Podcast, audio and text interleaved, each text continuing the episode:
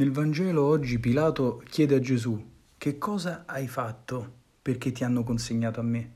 È interessante che Gesù non risponde cercando una giustificazione, ma rendendo testimonianza di una verità difficile da vedere con gli occhi, ossia la verità che lui è il Messia, che lui è il Salvatore, una verità messianica. Lui parla del regno di cui è il Signore, il regno dei liberi. E allora noi che siamo stati battezzati e partecipiamo della sua regalità e quindi siamo anche chiamati a testimoniare la verità dell'amore che salva e rende liberi, che cosa vogliamo fare? Rimanere ancorati alla mediocrità di questo mondo oppure rivolgere il desiderio in alto verso il regno dei cieli?